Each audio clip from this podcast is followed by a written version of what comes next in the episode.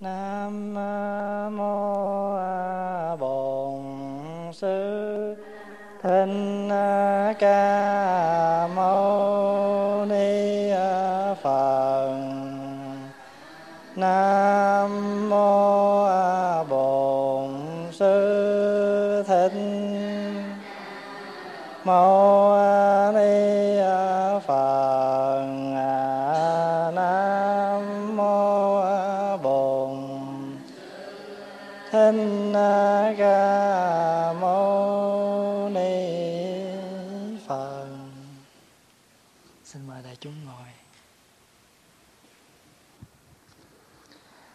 kính thưa đại chúng, hôm nay là ngày à, 6 tây tháng 11 năm 2004 Thì chúng ta đang nói về à, trích đoạn của những đoạn kinh Na Tiên Tỳ Kheo Hôm nay mình nói về à, bắt đầu vào những cái câu hỏi của vua vua Di Lan Đà hỏi Na Tiên Tỳ Kheo.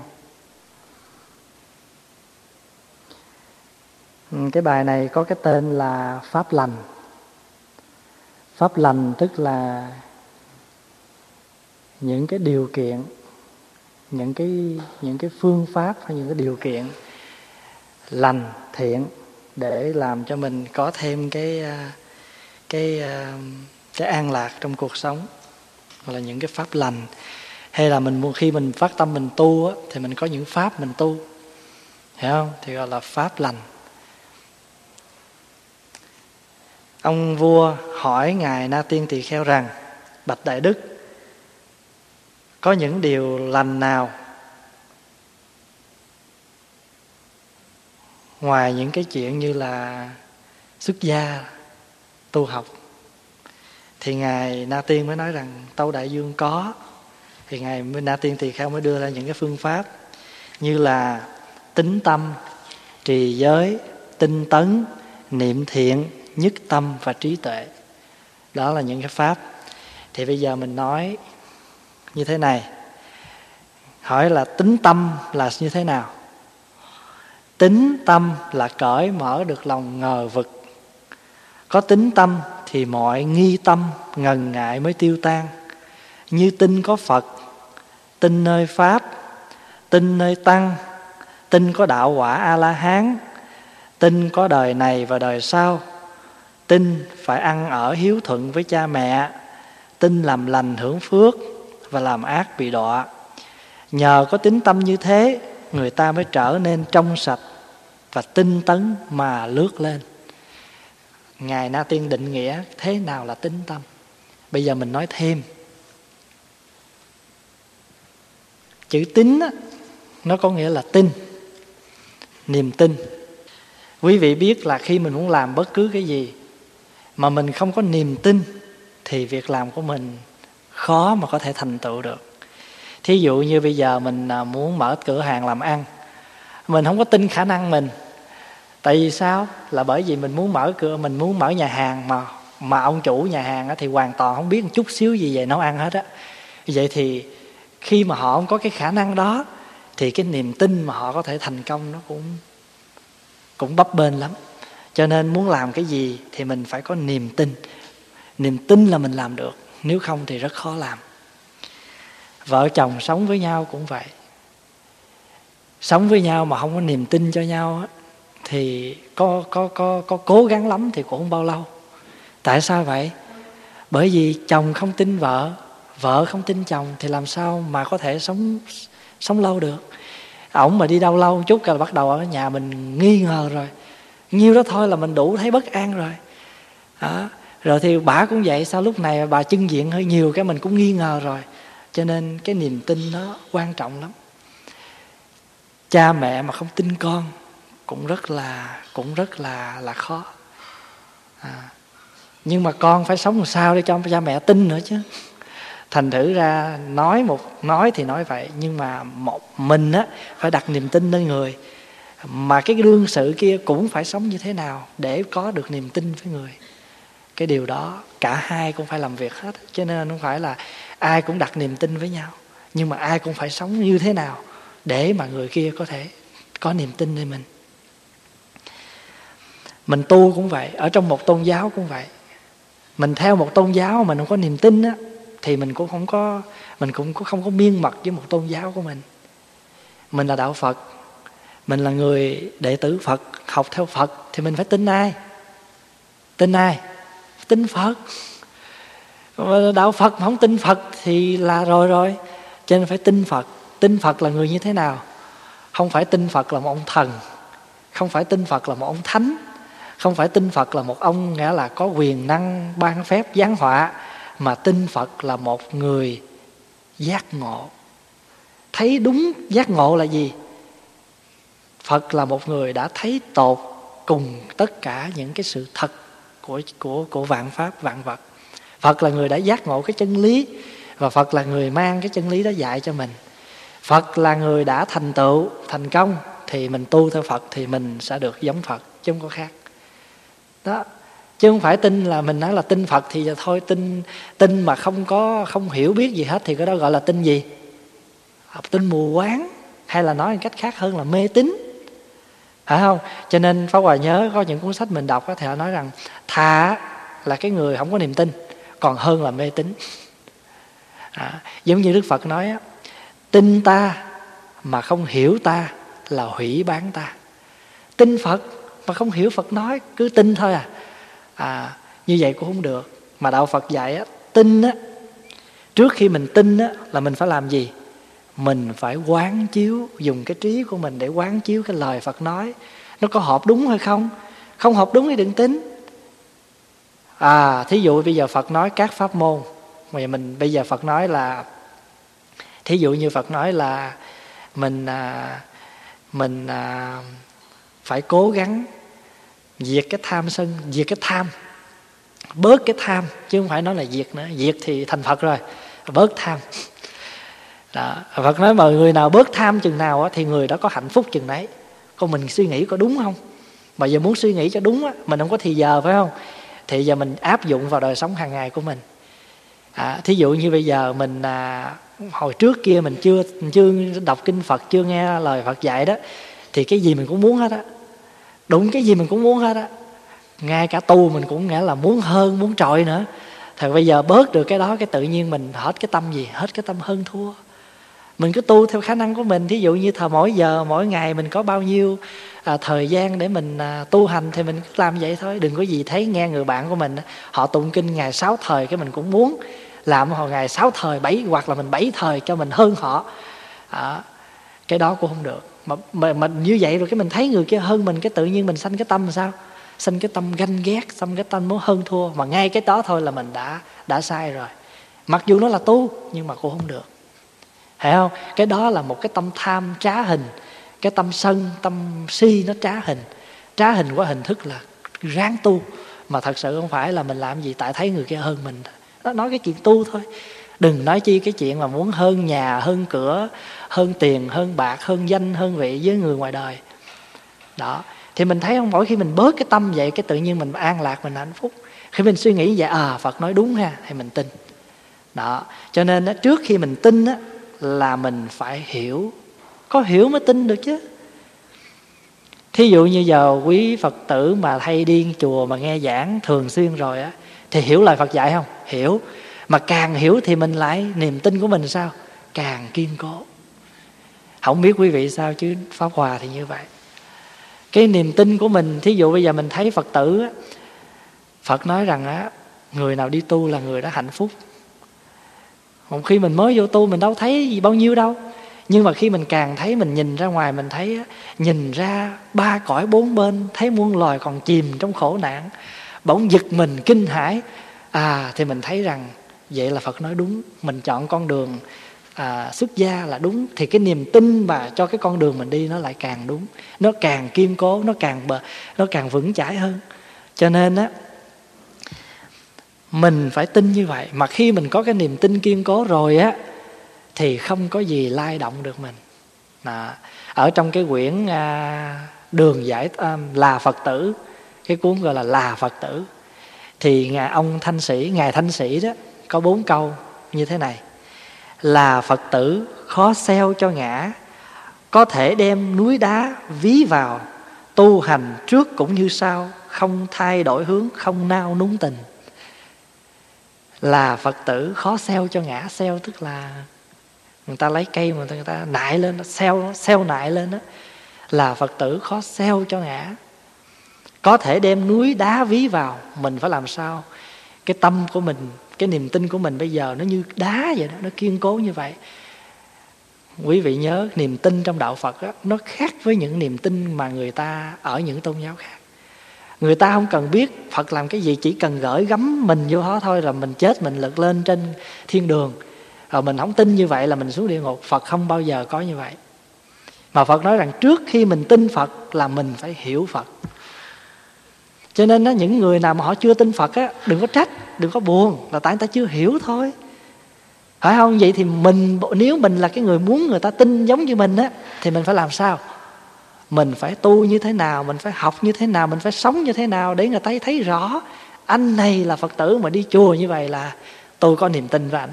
Vậy là chắc chắn giáo lý của phật có cái gì đó cho nên tôi thấy ảnh thay đổi hoàn toàn. Vậy tôi tin chắc rằng có cái gì đó. Nhưng người ta mới tin được. À, cái phương pháp mà đi rao giảng của mình là vậy đó. Cái cách rao giảng của đạo phật là phải sống như thế nào?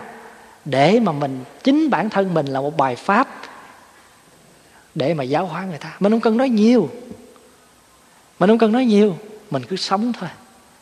À, thí dụ bây giờ mình là phật tử đi chùa hàng tuần hay là nghe kinh tụng niệm gì đó mỗi ngày hàng xóm láng giềng con cái trong nhà biết mình là tu như vậy đó. Rồi bây giờ mình phải thể hiện làm sao để mọi người xung quanh mình thấy và đặt niềm tin nơi mình. Cho nên một người đệ tử cũng vậy một người đệ tử phải sống, phải tu như thế nào để thầy của mình nhìn mình và có niềm tin nơi mình? Mà khi mà thầy mình không có mấy gì có niềm tin nơi mình á, mình cũng, mình đừng có khoan buồn thầy. Tại vì có thể mình đã như thế nào đó để thầy không còn, không phải là không còn, mà hơi lung lạc niềm tin nơi mình. Cái đó mình phải hiểu như vậy. Cho nên đạo phật cái niềm tin của đạo phật nó khác là ở cái chỗ đó người ta là người ta không có khe phải làm gì hết á, người ta cứ diệt tin thôi. Nhưng mà đạo phật không có như vậy. Trước khi tin là phải hiểu. Hiểu phật thì mới tin phật, mà một khi tìm tòi chính chắn hiểu rồi á, là niềm tin kiên cố. Cho nên quý vị thấy người tây phương không? Họ là cái người đạo phật đối với họ là rất mới mẻ. Cho họ đến với đạo phật đầu tiên, chẳng qua là họ hiếu kỳ, interesting. Họ đến, họ nghe hôm nay có một à, vài học sinh trường đại học lên thăm chùa và cũng ngồi nói chuyện thì pháp hòa dành cho họ à, một tiếng mấy. Họ đặt cho một số câu hỏi. Thì pháp hòa giải thích xong thì hòa hỏi rằng pháp hòa cũng nói pháp hòa nói tôi hy vọng à, cái buổi giải thích của tôi có thể giúp cho quý vị trong cái chương trình học hành của quý vị là làm một cái đề án một cái cái project một cái một cái uh, luận một cái cái cái project là tiếng việt là gì? Một cái giống như là một cái um, đề cái cái cái đề án mà mà thuyết trình của quý vị. Thì trong đó ừ, họ mới nói rằng không chẳng những những gì mà thầy nói về đạo phật chẳng những giúp rất nhiều cho cái bài viết của tôi mà chúng tôi nghĩ rằng hôm nay, vô tình, những điều này của phật dạy đã, nó trở thành ra một cái đề án tuyệt vời cho cuộc sống hàng ngày của chúng tôi. Quý vị thấy, không phải là nhiều khi á, cái vô tình đó mới đầu mình chỉ giúp cho họ để làm một cái bài viết của bài học của họ. Nhưng mà trong đó có những điều mình nói nó thiết thực và nó đã đánh động được cái tâm can của họ và họ khai mở khai mở ra cái điều đó không phải pháp hòa giỏi, mà giáo, mà điều lời phật dạy tuyệt vời và hay quá. Mình là những người đã tìm hiểu và đã đặt niềm tin vào đó, và mình tu, mình hành, và mình đã đi nói như vậy. Cho nên á, đạo phật á, cái cách mà mình đi giảng hay nhất á, ngoài cái chuyện mà mình à, đi lên thuyết pháp, hay mình ngồi mình tụng một thời kinh để mình thuyết pháp qua lời kinh á, còn qua cách sống nữa còn quyển kinh một quyển sách mà chúng ta ngồi cho đọc đó, đó là một cái quyển kinh chết. Chúng ta phải là một quyển kinh sống. Và quyển kinh đó vô ngôn vô tự vô thủy vô chung lúc nào mình cũng thể hiện được. Mà người xung quanh mà mà họ thấy được cái đó rồi thì họ đặt niềm tin. Cho nên người tây phương đó, họ đến đây họ tìm hiểu. Tìm hiểu rồi có những gì mình nói mình mình hướng dẫn họ và họ có một cái niềm tin rất lớn mỗi thứ sáu, có khi bốn, năm chục người tây phương đến đây. Mà đâu đâu phải trong cái số đó, ai cũng đều là phật tử đó, không phải. Họ là những người ở một cái niềm tin khác hết. Họ có nhiều niềm tin khác nhau à, Pháp Hòa mới nói, quý vị đến đây là quý vị học điều Phật dạy. Quý vị học cách sống hàng ngày, quý vị cứ học. Quý vị không cần phải bỏ tôn giáo quý vị. Quý vị không cần phải làm bất cứ một cái gì gì liên hệ tới đạo Phật hết. Có mà chưa bao giờ nói là quý anh quý chị mà vô đây là phải chấp tay xá Phật nha? Chưa bao giờ mình nói câu đó. Vậy mà họ làm còn ngon cơm hơn Phật tử Việt Nam nữa. À, vô chánh điện là đứng ngay đây xá Phật một cái liền. Xong rồi trở về chỗ ngồi của họ xá xuống. Họ mà cần mà đi đâu đó họ đi họ, họ cần đi xuống nhà làm cái gì đó họ đi tới đây họ xá phật rồi họ ra ngoài. Xong trở lên họ xá trở lại họ vào họ ngồi đâu phải là họ họ đâu phải là họ họ họ kính phật là cái gì đâu. Nhưng mà tại vì họ có niềm tin nơi phật là một người có cái thấy, có cái tuệ giác. Họ kính phật ở cái chỗ phật là một người thầy, chứ không phải kính phật là một ông thần, ông thánh họ xá như vậy. Nhưng mà trong số người á đông của mình á, kính phật không phải phật là một người giác ngộ, mà kính phật như cái gì? Kính phật lại phật, tin phật như một ông thần. Cho lại phật như lại ông thần là ông thánh chứ không phải là lại phật như một bậc thầy. Đó, hai cái đó nó khác rõ như vậy. Tại vì lại một bậc thầy á, là người ta học. Còn lại ông thánh thì cầu xin mãi xin không được thì mất niềm tin. Cho nên niềm tin đó là niềm tin đặt ở trên cái chuyện gì? Đặt trên cái cơ bản là cầu xin. Mà cầu xin không được là niềm tin mất. Quý vị thấy rõ hai niềm tin không?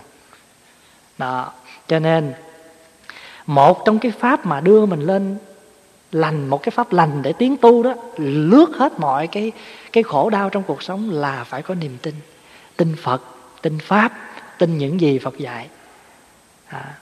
mà có niềm tin tìm hiểu và có niềm tin kiên cố rồi á, thì không có cái gì làm cho mình lay động được hết. Không có ai mà làm siêu ngã được cái niềm tin của mình hết. Rồi mình phải tin cái gì nữa? Tin nơi tăng tăng đây không có phải là mình phải tin triệt để ở nơi một một vị thầy nào hết, mà mình phải tin vào đoàn thể tu học. Tăng là đoàn thể chứ không phải một cá nhân.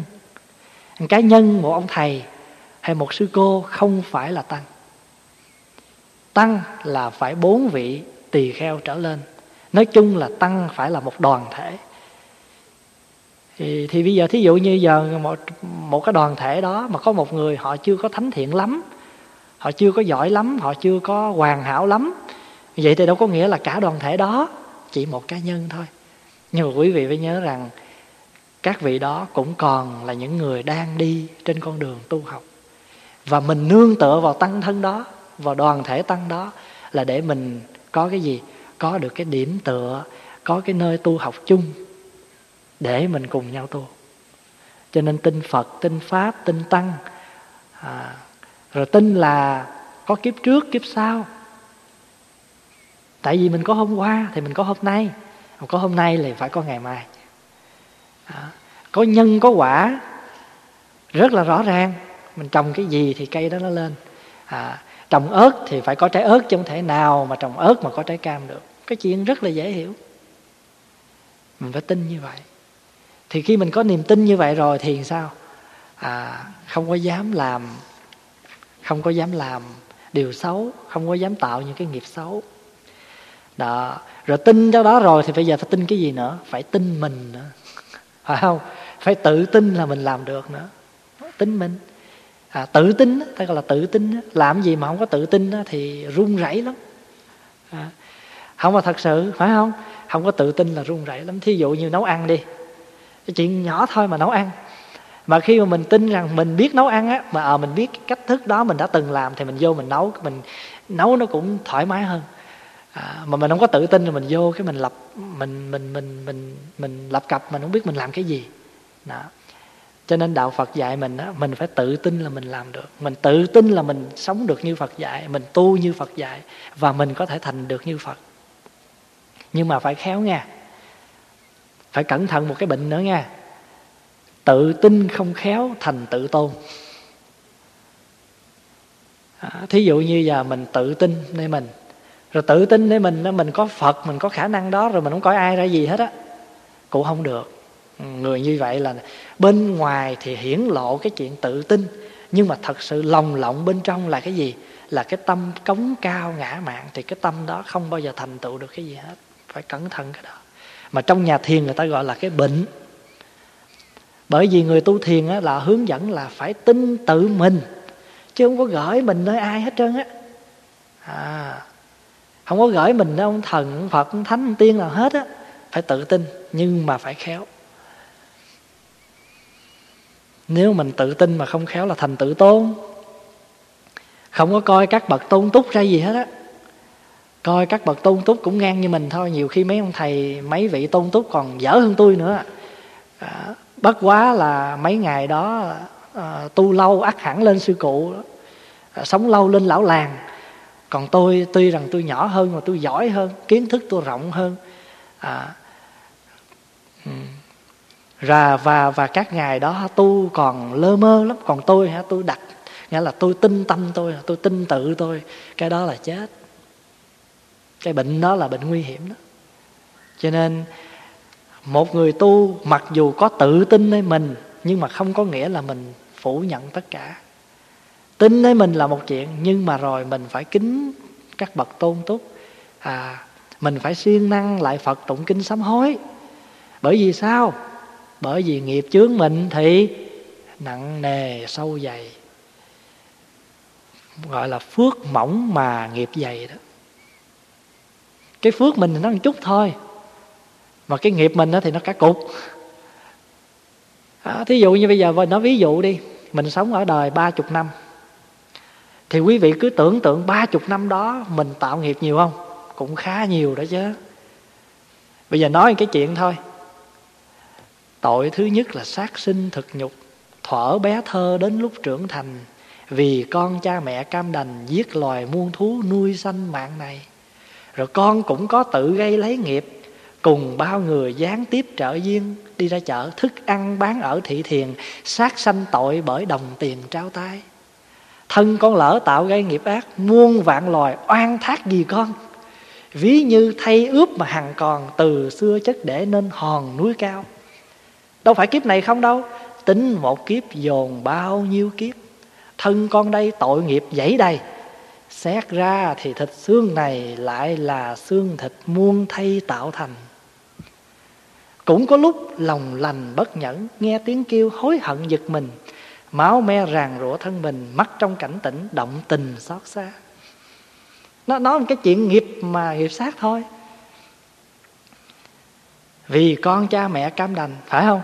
À, mình mà bệnh một cái thôi bây giờ người ta bày con gì ở trên trời trên đời này mà có thể nấu được cho con mình nó uống là cha mẹ chấp nhận hết. Nghĩa là bao nhiêu cái gì mà chữa bệnh được cho con mình là cha mẹ làm hết chứ không bao giờ từ chối.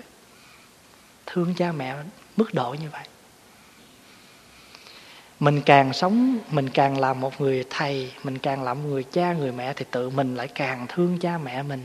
Điều đó hòa rất là tâm đắc hồi xưa mình không có ai hết thì mình không có khe gì hết trơn á, mình cũng đâu thấy gì bao nhiêu đâu.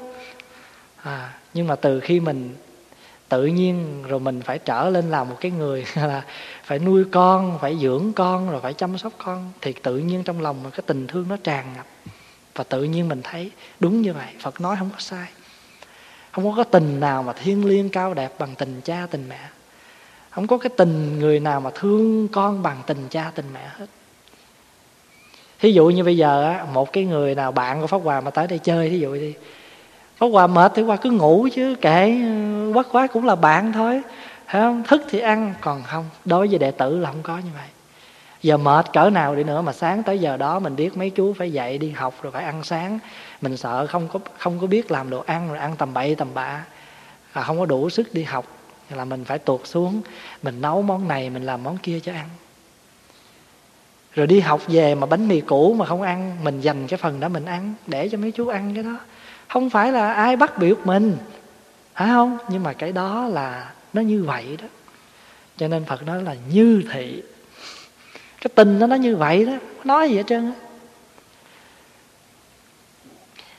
Cho nên là mình nói một cái chuyện ví dụ như vậy. Cho nên mình là cái người phước mỏng nghiệp dày đó, rồi bây giờ mình tu, mình ba chục năm ở đời đó, nghiệp của mình thì nó nặng như vậy, mà vô chùa thì tu được bao nhiêu?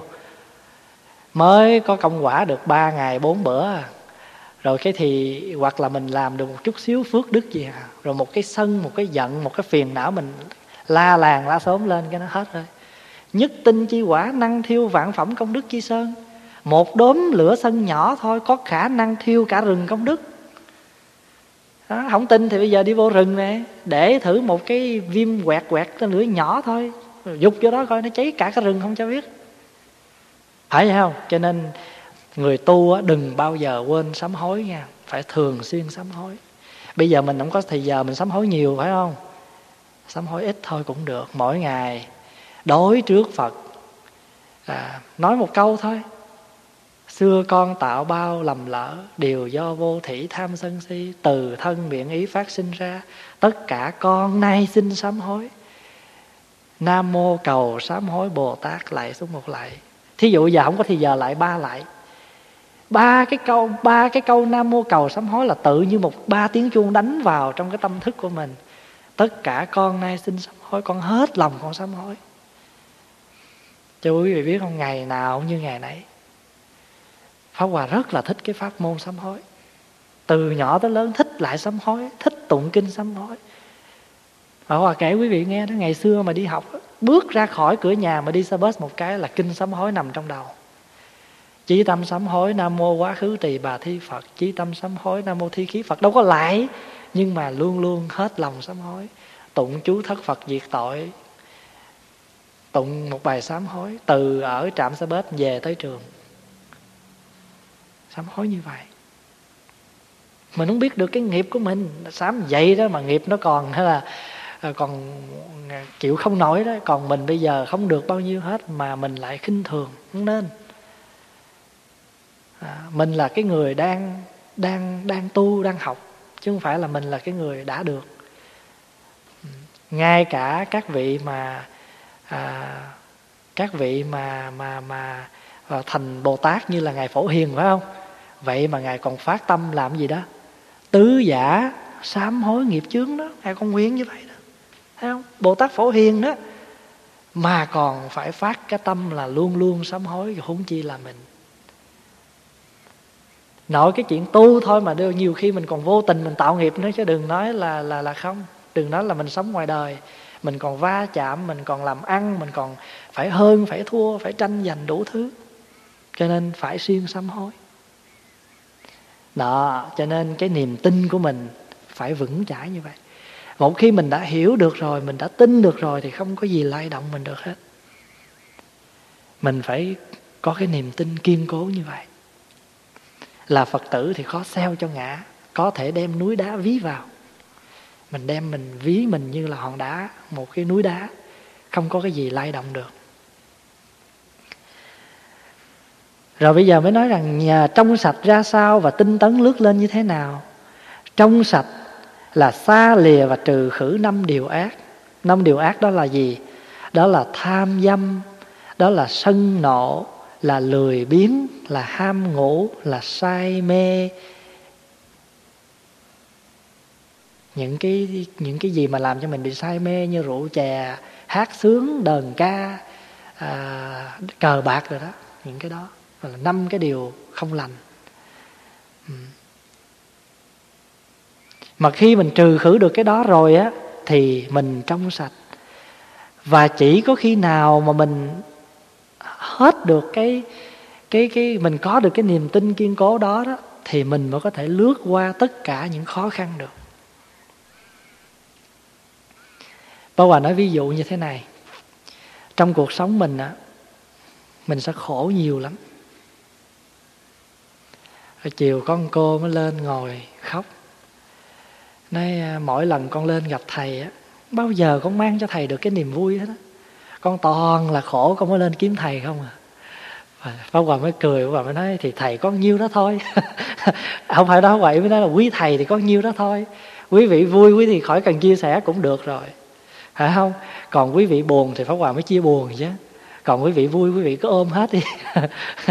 Rồi cổ ngồi cổ mới kể chuyện gia đình đồ này kia, thì ông Hòa mới nói, thật ra đó, ai cũng có những niềm đau nỗi khổ hết á. Không ai không có hoàn cảnh hết á. Nhưng mà thôi bây giờ mình tin đi. Mình tin một điều là đó là nợ. Rồi mình tin một điều là mình đang trả, và có trả là sẽ hết nợ rồi mình quý và cô cứ tin đi. Cô mà trả hết nợ rồi, cô có cầu chủ nợ ở lại, khỏi nợ đòi hết nợ đi, nợ đòi chỗ khác. Pháp Hòa đưa ví dụ, bây giờ Pháp cô còn thiếu, cô cô thiếu Hòa 500 mà cô trả được bốn trăm rưỡi, cô còn thiếu 50 cô để hoài. Thì mỗi lần cô gặp Pháp Hòa cô hơi gượng. Nhưng mà cô trả sạch rồi á thì ừ, giữa mình chỉ còn có cái tình bình thường vậy thôi, chứ đâu có gì nữa đâu cho nên mình phải biết rằng những cái gì mà trong cuộc sống mình đang gặp phải ngày hôm nay đó, phải tin một điều đó là nghiệp. Mà có cái niềm tin nơi đó rồi, có đó là nợ, mà tin là phải trả. Mà tin rằng trả là hết. Mà hết rồi thì tin rằng hết cơn bỉ cực. Tới hồi thối lui hả? Hết cơn bỉ cực đến hồi thái lai. Bây giờ rõ mặt đôi ta biết đâu rồi nữa, chăng là chim bao? Rõ một cái điện chuyện đó rồi thì không còn sống trong chim bao nữa. Không còn sống trong mê muội nữa. Trời ơi, sao con khổ thế này? Không có than gì nữa hết á. Trời ơi, hồi xưa tôi ham có nhà lớn quá, tôi mượn tiền mấy trăm ngàn, cho nên bây giờ tôi ba bốn shop để tôi trả, tôi cày trả nợ. À tôi ham gửi thơ về việt nam, tôi khoe, tôi ở cái nhà nè, cao như vậy nè mà thiệt ra là ốp bạc. Nhưng mà chụp cái hình gửi về nói, má, ba, đây là nhà của con ở bển nhìn cái nhà khủng lồ mấy chục tầng nó trời ơi, con mình sao nó giàu quá mới qua có mấy bữa mà nó có một cái nhà mấy chục tầng thì bên nó viết thơ qua hà râm thì ráng chịu chứ. Không? Đó, rồi, rồi đi shopping mà thấy cái xe đẹp đẹp của người ta gá vô chụp cái hình. Con đang chụp ở một cái chiếc xe. Không nói rõ xe ai. Thì ở bên nói trời nó mới qua mà nó có chiếc xe xịn quá. Thì viết thơ qua hoài thôi. Nọ thành thử ra rồi á. Mình mà về Việt Nam mình chơi sáng chơi sọp phải chịu thôi à. Không? À, cho nên rồi thì quý vị mới thấy mình có được cái niềm tin đó rồi. Mình sống nó cũng nhẹ nhàng nó thoải mái hơn. À, mượn nợ thì phải trả thôi. Người ta nói thiếu nợ phải trả tiền là vậy đó. À, thành nữa là có cái niềm nhưng mà phải nhớ ha tin theo đạo phật là không phải tin mù tin quán tin càng tin bậy không phải. Phải hiểu rất rõ và đặt niềm tin. Đó, ngay cả những điều hôm nay thì mình pháp hòa đang nói đây. Quý vị đâu nhất thiết phải tin liền đem về suy nghĩ. Đạo phật dạy rồi mà trước khi mà tu là phải gì? Trước khi thực hiện cái tu thực hiện cái tu huệ là phải gì? Phải tư huệ phải văn huệ rồi mới tu. Văn tư tu. Trước hết là phải nghe. Nghe rồi suy nghĩ thấy hợp tình hợp lý thì theo. À, giống như đi bác sĩ ha. Đi bác sĩ là muốn nghe bác sĩ nói bệnh. À, rồi ông nói là tại vì anh ăn như thế này anh uống như thế kia nè về suy nghĩ có đúng không? Đúng rồi thì xách cái to đi mua thuốc. Rồi mua thuốc rồi không có nghĩa là về để đó là hết bệnh mà phải uống thuốc. Bữa hôm có anh chú hai vợ chồng uh, hai ba tháng liền nay đủ thứ xui hết bị ăn trộm vô nhà rồi bị đụng xe rồi đủ thứ chuyện hết. Ông không biết làm sao bây giờ cái ông khổ quá hai chồng chạy lên kiếm pháp hòa. Cái bà vợ mới nói thầy ơi thầy thầy rợ chút cho hết xui đi. pháp hòa mới nói mô phật ngài pháp hòa nếu mà rờ ổng mà hết xui thì pháp hòa rờ đầu pháp hòa là mỗi cô cũng thấy à, mấy mấy thầy có cái thói quen ngồi đâu cái hay vò đầu đó thì chắc quý thầy hết xui. Nhưng mà kệ người ta tin vậy mà. Ê, tin vậy thì thôi bây giờ người ta thành tâm quá người ta tha thiết quá rồi. Lên là mình đang ngồi ông cúi đầu nghĩa là ông xin nghĩa là rờ cho ông bước xuôi thì thôi mình cũng phải chiều ông chút cho ông vui. Ờ, vuốt vuốt mấy cái nó xả xuôi rồi xả xuôi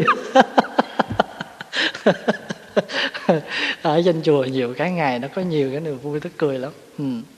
ở trên chùa ngày nào cũng có cũng có nhiều nhiều cái chuyện. Mà ngồi mà kể phá hòa mới nói phá cổ mới ngồi của nó hồi mà mình đang bận mà mới nói, cô ơi, chuyện của cô đó nghe. Nói thiệt với cô đó, bây giờ mà nếu mà chịu mà ngồi xuống mà nói tâm sự của mỗi con người mình đó thì ai cũng là một thiên tiểu thuyết hết á. Chuyện của người nào cũng là chuyện một ngàn lẻ một đêm hết á. Đúng không? Cho nên rồi thôi bây giờ kết luận một câu đi. Pháp hòa khổ cô khổ hai người mình cùng khổ. Nhưng mà hiểu khổ là được rồi. Hiểu khổ thì bớt khổ. À, nói chơi với cổ như vậy cho cô vui một chút. Để cô khổ cô nói khổ quá. Thầy thấy không? Cả nửa năm nay con lên gặp thầy đâu mai bây giờ hãy lên họ gần gặp thầy là khổ mà nó không sao. Thầy kệ lâu nay người ta hay đi đám cưới người ta tôi xin chia vui. Rồi đi đám tang người ta nói tôi xin chia buồn. Thôi giờ pháp hòa làm chuyện thôi giờ cô á, vui thì cô quên mất tiêu chùa. Bây giờ cô buông cô lên pháp hòa xin chia buồn với cô. Đó rồi bây giờ ngài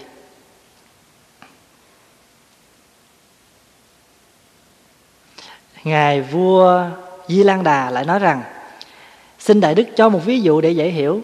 Thì bây giờ đại đức mới nói rằng, ví như một vị đại vương dắt một đoàn ngựa, người ngựa xe cộ vượt qua con rạch. Nước rạch bị quậy lên đục ngầu. Nhưng khi qua con rạch rồi thì vua khát nước muốn uống.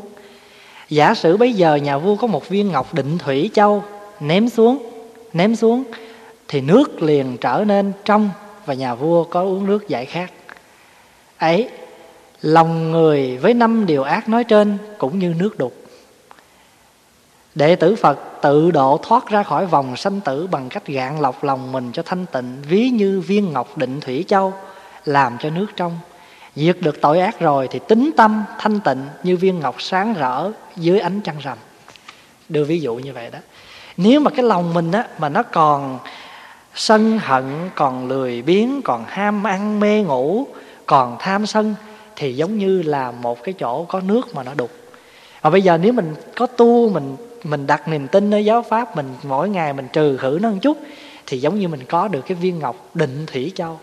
Tại vì cái viên ngọc đó hãy chỗ nào nước đục á, mà bỏ cái viên đó xuống á, thì lập tức nó lắng xuống liền. Nó lắng xuống liền.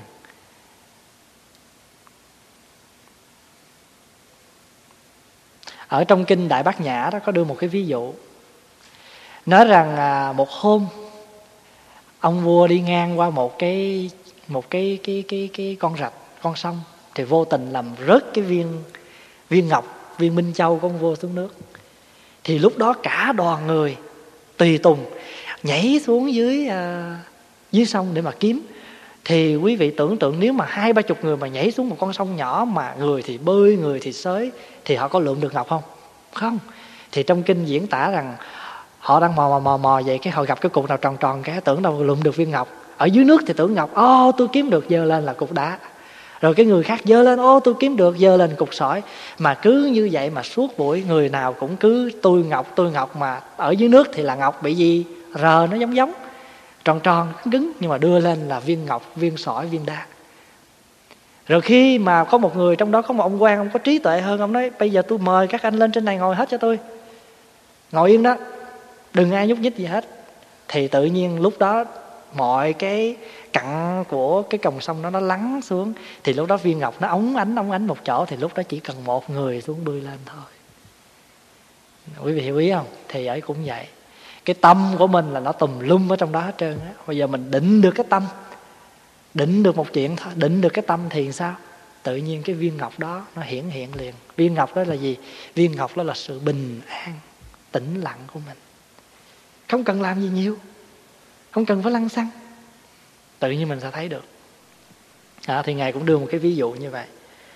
Rồi thì ông vua mới nói lúc nãy đại đức có bảo rằng nhờ tính tâm mà tinh tấn lướt tới là thế nào? Thì ngài mới nói rằng, đệ tử phật hằng ngày chứng kiến hàng ngũ mình sách tấn nhau tu tập để trở nên thanh tịnh. Trong số đó, có vị đắc hỏa, đắc quả. Có kẻ đắc quả này, có kẻ đắc quả tư đà hoàng, tư đà hàm, vân vân. Quả nào cũng đều nhờ tận lực vận dụng tính tâm. Trừ khử các mối ác trượt dơ bẩn mà thủ đắc.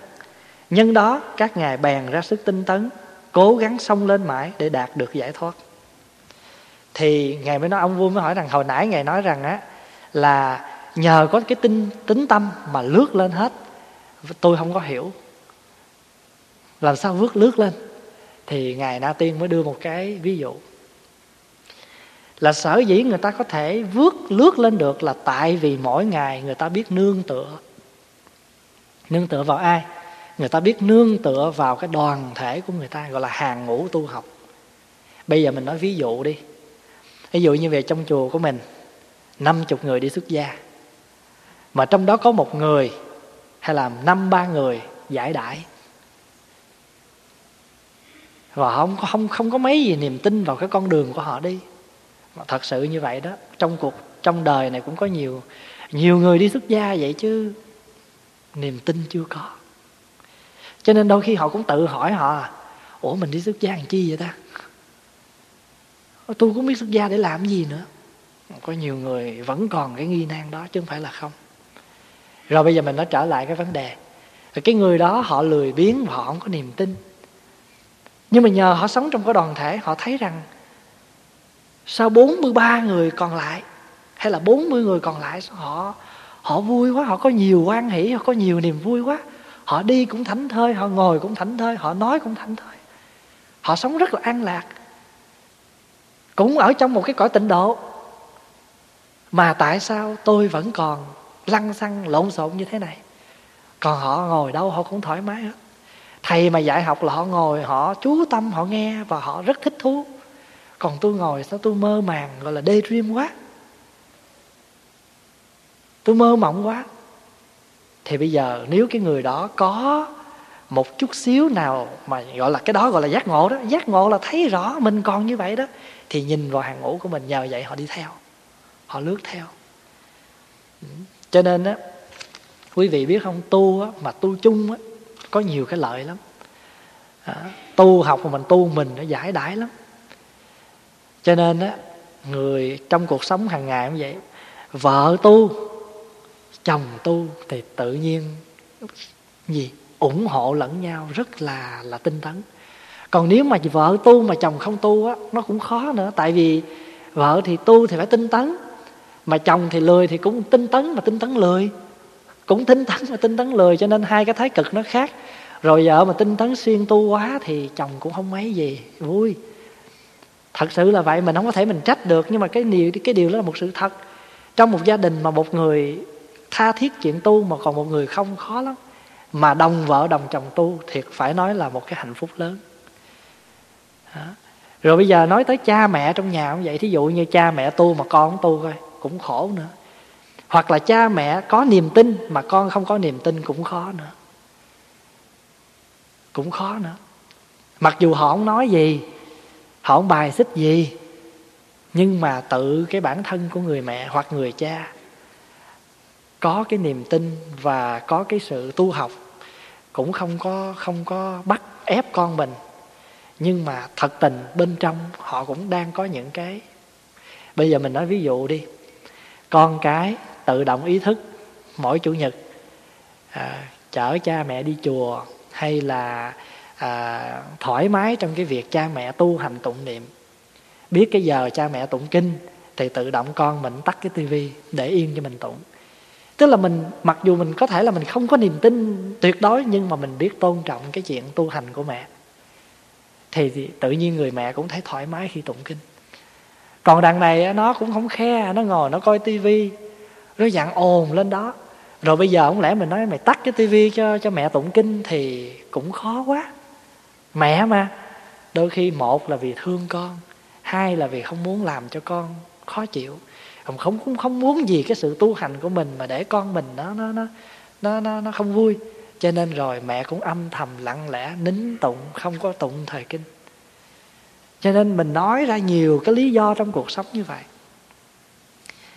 Ừ.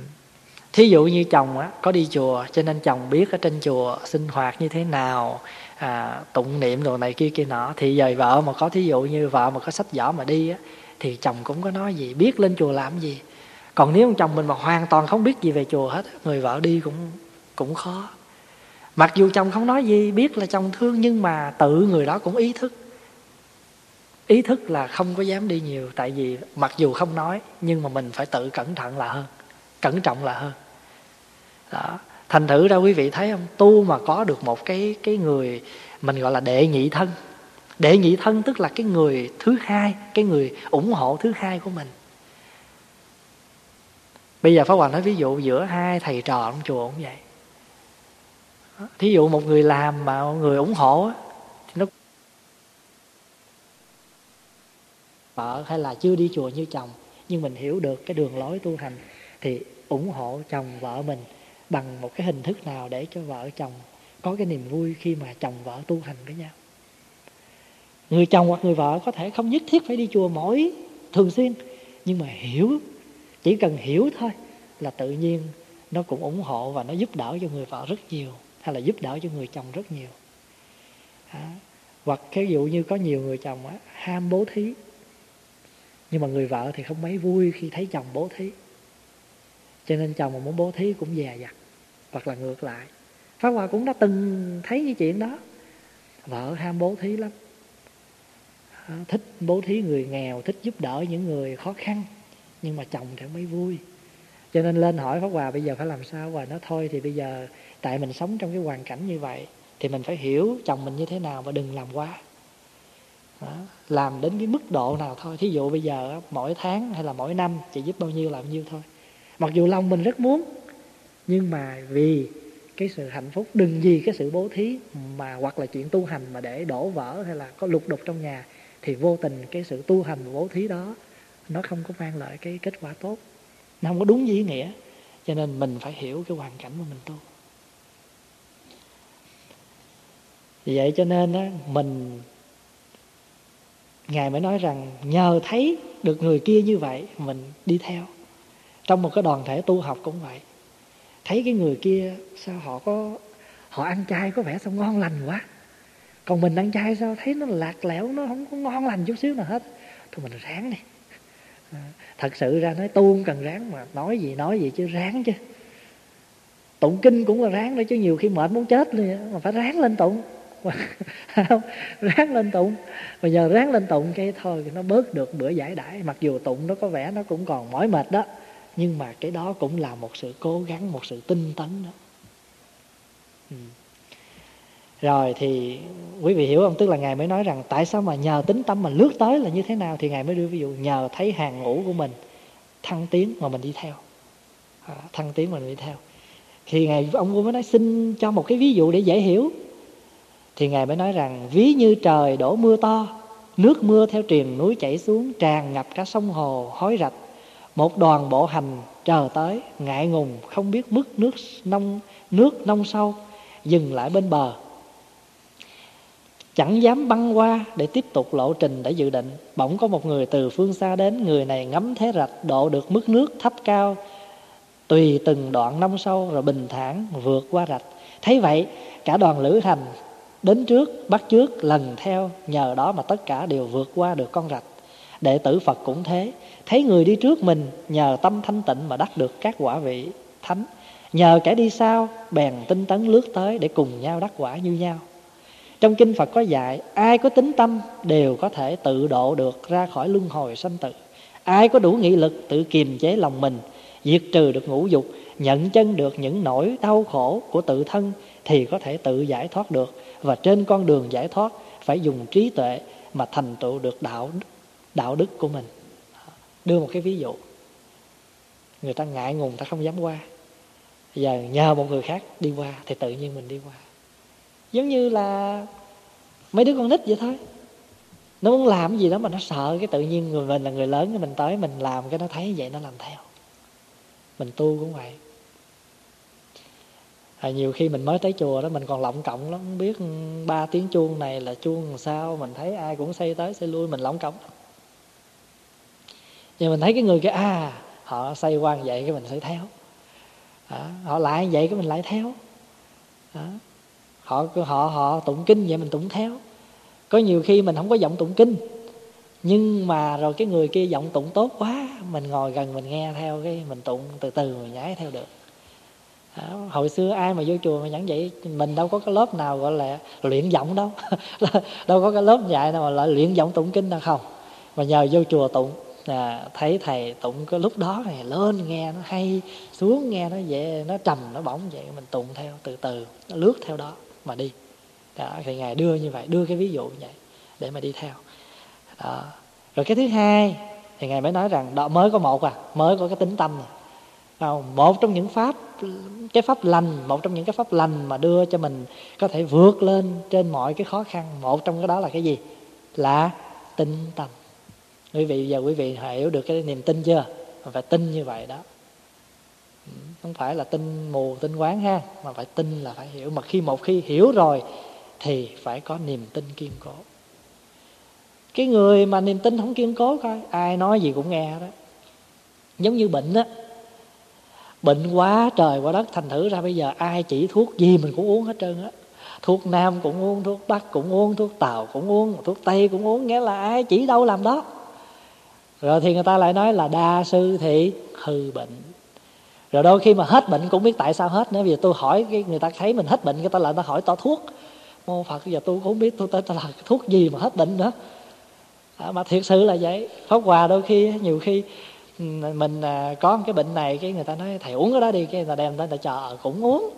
Rồi cái mai chiều người ta cho cái này rồi bây giờ hỏi pháp hòa coi tại sao có hết được cái bệnh đó. Thì pháp hòa thiệt sự là không biết. Là tại vì không biết nhờ đâu mà nó hết bệnh. Tại vì đủ thứ thuốc đó cho nên mình phải có cái niềm tin ở đây mình. À, mình bệnh thì mình phải mình biết là mình tin là mình đang bị bệnh và phải tin vào cái thứ thuốc mình đang uống. Có đôi khi mình bệnh nhiều quá rồi mình cũng sanh mình quản vậy đó. Giống như cái người mà sắp chết đó, chờ bác sĩ mà nói là còn bao nhiêu lâu nữa thôi là họ quản dí họ lên là họ chữa đủ thứ hết á rồi cái thì họ chữa đủ thứ cái họ tới hồi mà không hết bệnh á mà cái chết á cái nó phải ở đó mà biết mà đừng uống tầm bậy bạ chắc còn, còn sống được dai. Thì có nhiều người vậy đó có nhiều khi mà gặp cái trường hợp là nói trời phải mà nghe lời đừng uống tầm bậy bạ uống một thứ thuốc thì chắc cũng không chết sớm vậy đâu cũng còn được vài ba tháng nữa. Tại uống bậy bạ cho nên thay vì 6 tháng mới chết mà vậy có ba tháng mới chết. Đời nó có nhiều cái người mà tin nhiều tin niềm tin của mình là như vậy cho nên phải nhớ vậy, niềm tin của mình mà vững chãi rồi thì đừng có bao giờ lay động. Mình tin rõ ràng như vậy rồi, mình tin cái pháp môn mình đang tu rồi, đừng có lay động. Giờ quý vị thấy tôi già lớn tuổi rồi, không còn làm gì được hết á, tôi chỉ có niệm phật thôi. Thì giờ cứ làm ơn niệm phật đi. Đừng có nghe ai nói là bác theo cái này, bác mau kết quả hơn, theo cái kia mau thành hơn, đừng cái trên đời này không có cái gì mà dễ ăn, dễ trơn á. Quý vị thấy không? Không có cái gì mà dễ ăn. Mặc dù cái món ăn gọi là nói là món mà mau nhất mau nhất thì cũng phải có một thời gian để mà làm chứ đâu phải mau nhất rồi nói tôi muốn ăn cơm cái tự nhiên có cơm đâu. Hay là tôi muốn ăn nấm xào cái tự nhiên có xào đâu. Mặc dù nấm á là xào sơ, tao dài ba cái, cho chút xíu nước nghe là lửa chừng hai, ba dạo là nhắc xuống, nấm không chín lắm. Nhưng mà nó vẫn phải có một cái thời gian nào của nó để mà ăn được món nấm đó chứ. Chứ trên đời này có cái gì mà gọi là tức khắc, khai ngộ, hiện đời giải thoát đâu, không có chuyện đó có dễ ăn vậy. Mà đời mà dễ ăn như vậy thì ai ta cũng làm hết rồi. Thí dụ như nói bây giờ là, giờ món ăn đã sẵn rồi đây. Bây giờ chỉ cần mỗi cái việc là ăn thôi. Nhưng mà có phải mất một cái thời gian để ăn không? Cũng phải có một khoảng thời gian nào bỏ mút vô bỏ vô để vô trong miệng rồi phải nhai. Ờ, rồi mà nó nóng quá còn phải đợi thời gian thổi một chút rồi nó bỏ vô để vô trong miệng rồi rồi bắt đầu mới có thời gian nhai. Mà cái thứ mà như mì căng nó dai muốn chết là phải nhai chút xíu nữa rồi mới nuốt được chứ đâu phải cầm nguyên cục mì căng nuốt cái tửng vô nó trợn chắc đi luôn. À, thành thử ra phải thấy như vậy mới được.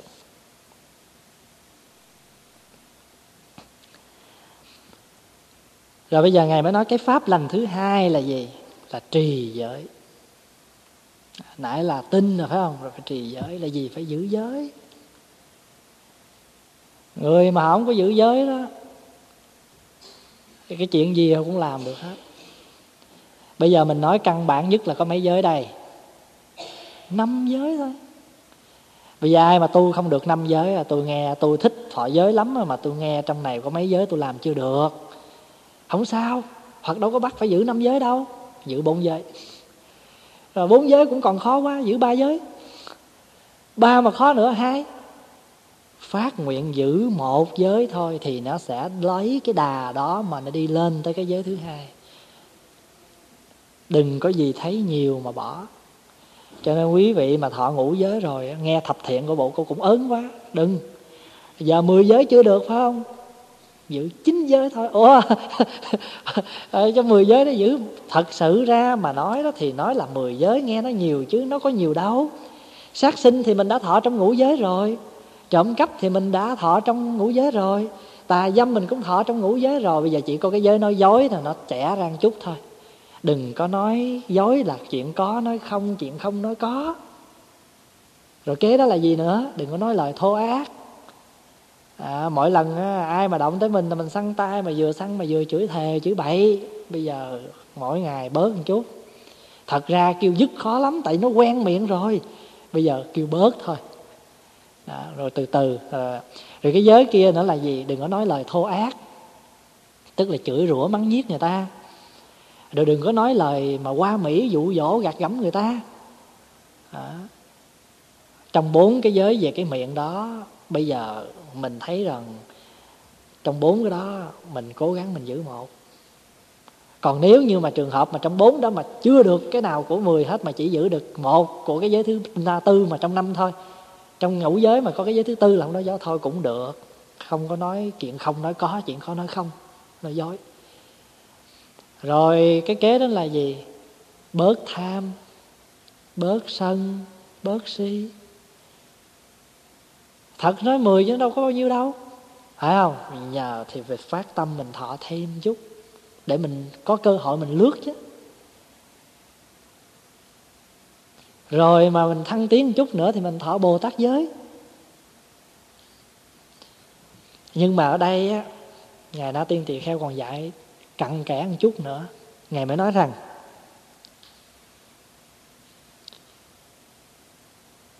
Giới là nền tảng của tất cả các pháp lành Gồm 37 thứ. Chúng ta gọi là 37 phẩm trợ đạo. Có 37 pháp, 37 pháp Để mà hỗ trợ cho cái con đường tu học của mình. Thì trong đó có cái gì? Có tứ niệm xứ Tứ chánh cần Tứ như ý túc Ngũ căn Ngũ lực thất bồ đề phần bát chánh đạo. Bảy thứ này, cộng chung là 37 thứ. Rồi chúng ta gọi là 37 phẩm trợ đạo. Hôm nay mình nói bốn thôi, không có thì giờ. Tuần tới mình nói tiếp. Mình nói về tứ này học rồi ha, nhưng mà ôn đây. Tứ niệm xứ là gì? Tứ là mấy? Tứ là bốn. Niệm là mình nhớ nghĩ để ý tới. Để ý tới là niệm. Để tâm tới. Thí dụ như mình là niệm phật tức là mình để tâm tới phật. Còn mình niệm à, tiền tức nghĩa là mình để tâm tới tiền. À, mình niệm rượu là mình để tâm tới rượu. Chữ niệm nó có nghĩa là gì? À là mình để ý tới thôi à, rồi mình ví dụ mình tặng với nhau một món quà kỷ niệm. Kỷ đây là giống như người bạn cái hoặc là cái chuyện xưa. Niệm đây là lưu lại niệm lại còn nhớ nghĩ tới chuyện xưa. Người xưa. Cố nhân cố nhân là người xưa.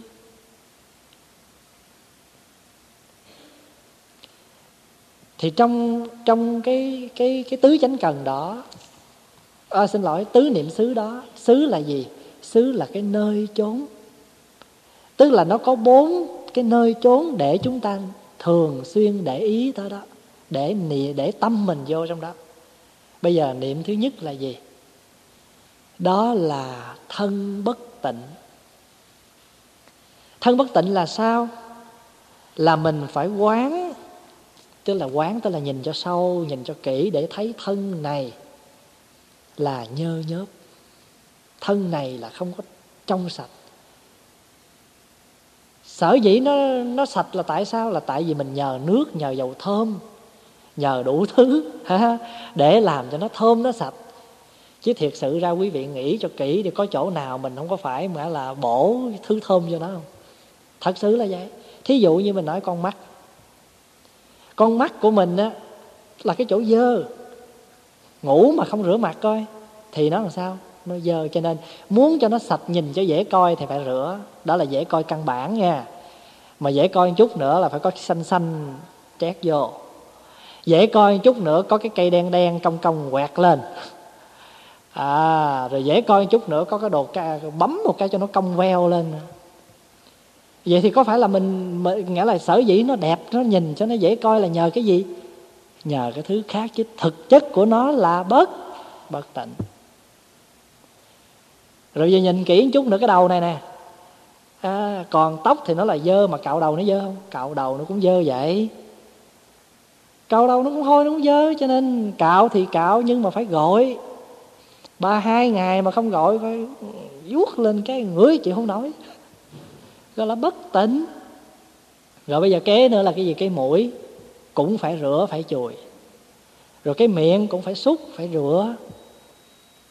Ở đây nó còn bán những cái thứ nước mà để cho mình ngậm cho nó thơm nữa.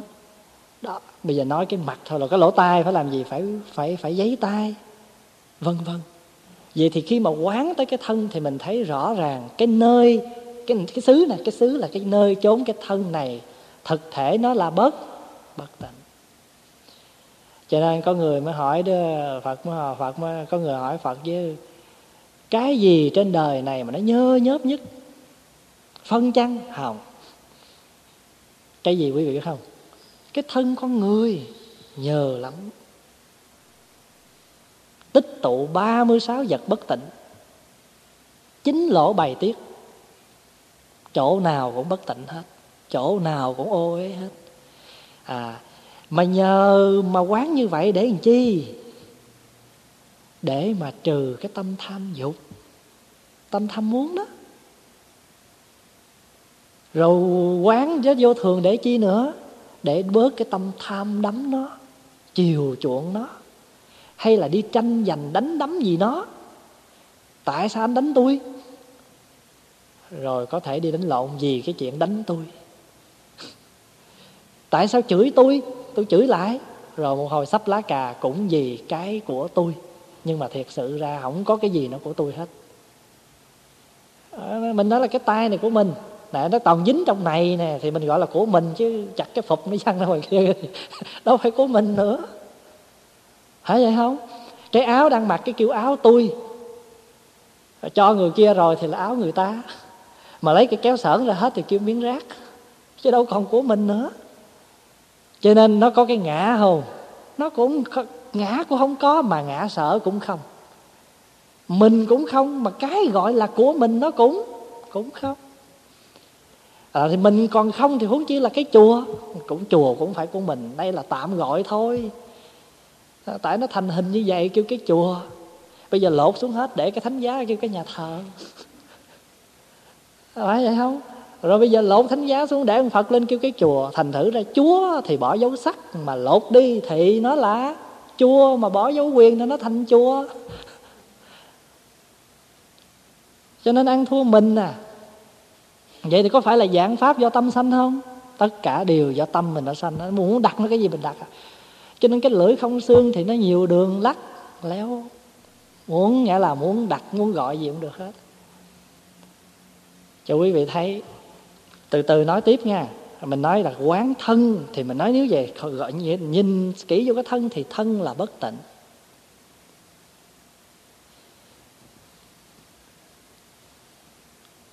Rồi bây giờ mình quán tới cái cảm thọ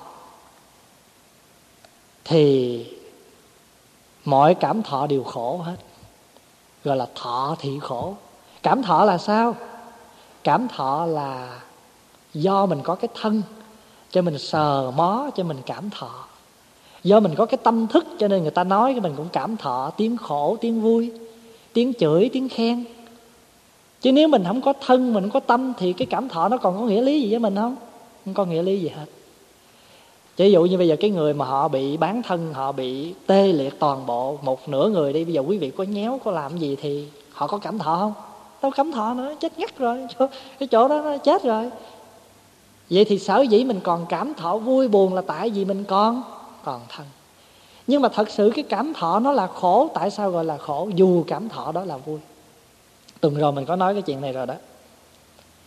Tại vì cái tay pháp hòa lạnh cho nên hòa rờ lên đây hòa thấy khổ là tại nó lạnh hơn. Nhưng mà cái người nào nóng hừng hực trong người họ lăn lên trên cái miếng kiến này cái thì họ sướng là vì nó mát. Vậy thì cái cảm thọ này á, nó khổ nó vui là do gì? Tùy do tùy theo mình là do mình. Nhưng mà nó có thật không? Nó đâu có thật.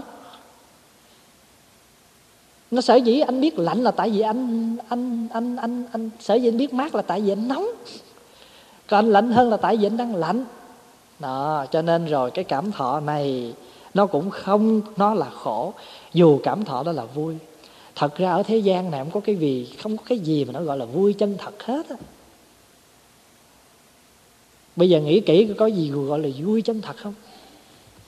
Suy nghĩ kỹ đi. Không có.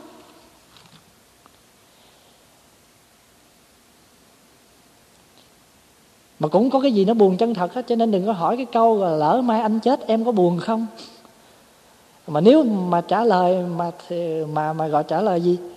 Trả lời mà buồn á, thì là gì? Là nói dối. Tại vì nếu mà buồn mà buồn permanent mà buồn đó là buồn triền miên thì không bao giờ anh biết cười tại vì ngay lúc đó nó buồn thôi. Cho nên rồi nói như thế này cũng mình mà nói như thế kia cũng mình. Hỏi cho đã rồi cái mới nói, tôi xin người cứ gian dối. Khi tôi hỏi người nói yêu tôi. Rồi sao nữa? Nhưng xin người gì đó, đừng có bỏ tôi gì đó, tùm lum hết trơn. Rồi cũng muốn như vậy. Ừ. Một mặt thì mình, rồi mình hỏi là nếu anh nói anh đã yêu em thì thật ra anh đang dối lòng. Còn anh nói em đã yêu em rồi thì thật là anh đang dối anh. Là rõ như vậy nó rõ mùng một như vậy đó. Đó, các cái bài pháp đó họ rải rác mà không có lòng Phật giáo vào nhưng mà họ đang thuyết pháp cho mình đó. Vậy mà cũng có người nhào vô. Nghe thì hay quá trời quá đất. Đúng y như vậy đó. Vậy mà cũng cứ nhào vô. Họ đâu có dùng cái danh từ Phật học đâu. Họ đâu có nói là họ thuyết pháp đâu. Nhưng mà vô tình họ đã thuyết pháp. Nếu anh nói anh đã, nếu em nói gì? Nếu anh nói anh đã yêu em, thì thật ra anh đang dối lòng. Còn anh nói anh đã yêu em rồi, thì thật ra anh đang dối anh.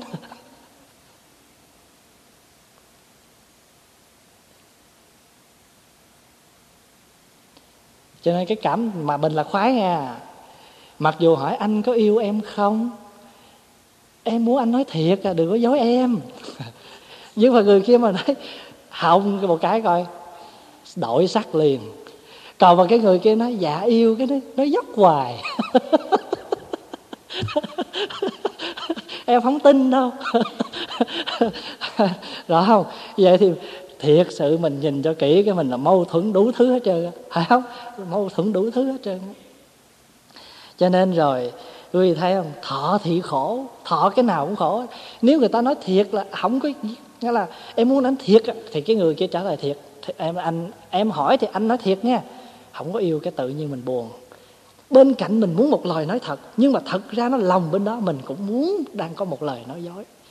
Tại vì mình muốn cảm thọ. Mình muốn thọ một cái tiếng nói gì đó. Quý vị hiểu ý không? Cho nên thọ thì khổ thọ là khổ à. Trên đời này không có cái gì gọi là cái vui chân thật hết. Nó tạm bợ hết. Đám cưới là ngày vui vui đủ thứ vui hết, gọi là song hỷ mà. Nhưng mà thật nhìn cho kỹ thì nó có thiệt vậy không? Nó đâu có thiệt vậy đâu xin nói trước là quý vị nghe như vậy, quý vị đừng nói trời, đạo phật sắp nói toàn là cái chuyện bi quan không à không? Cái đây là phật đang cho mình cái trí tuệ để mình quán chiếu cho thâm sâu. Rồi để rồi một ngày tuần, có gì một cái tuần tới, tuần nào đó mình có dịp mình nói tiếp cái này nè. Rồi pháp hòa mới nói phật dạy mình như vậy rồi phải quán chiếu bằng cái tứ niệm xứ khác nữa.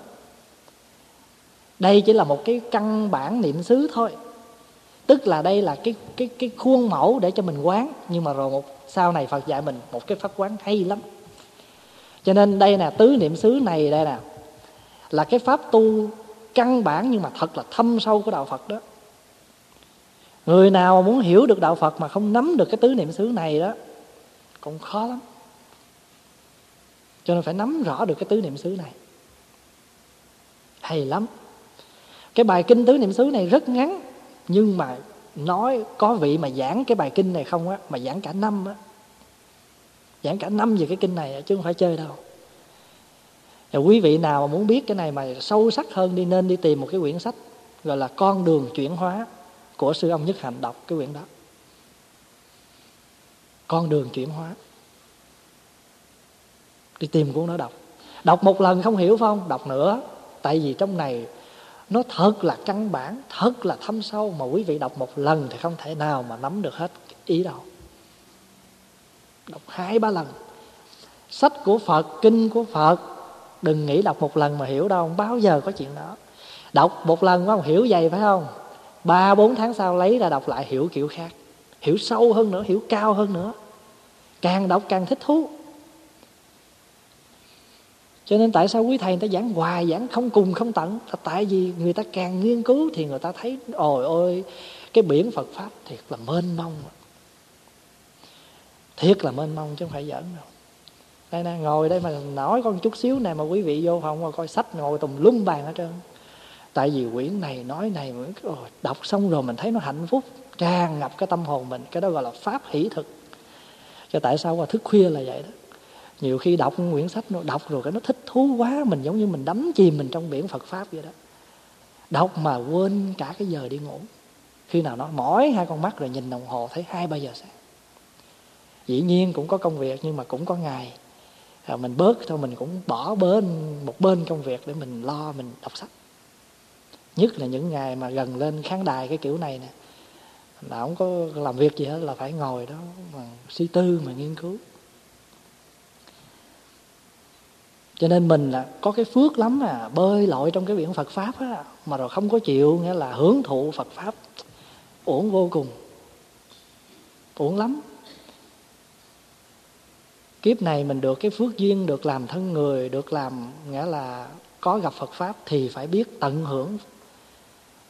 Phật mình đâu có làm gì đâu, Phật đi làm hết trơn rồi. Phật nghĩa là bỏ ra 6 năm khổ hạnh, tu rồi đấy mà được những cái đó, rồi chư tổ cũng nghe là rong rặt để mà rồi viết thành sách, in thành quyển, rồi quý thầy lại giảng vô trong băng.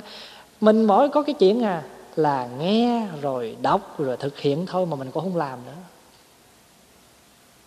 Người ta nấu sẵn hết trơn rồi, bây giờ người ta lên mời mình ăn thôi mà cũng còn chưa chịu cầm muỗng lên múc ăn nữa.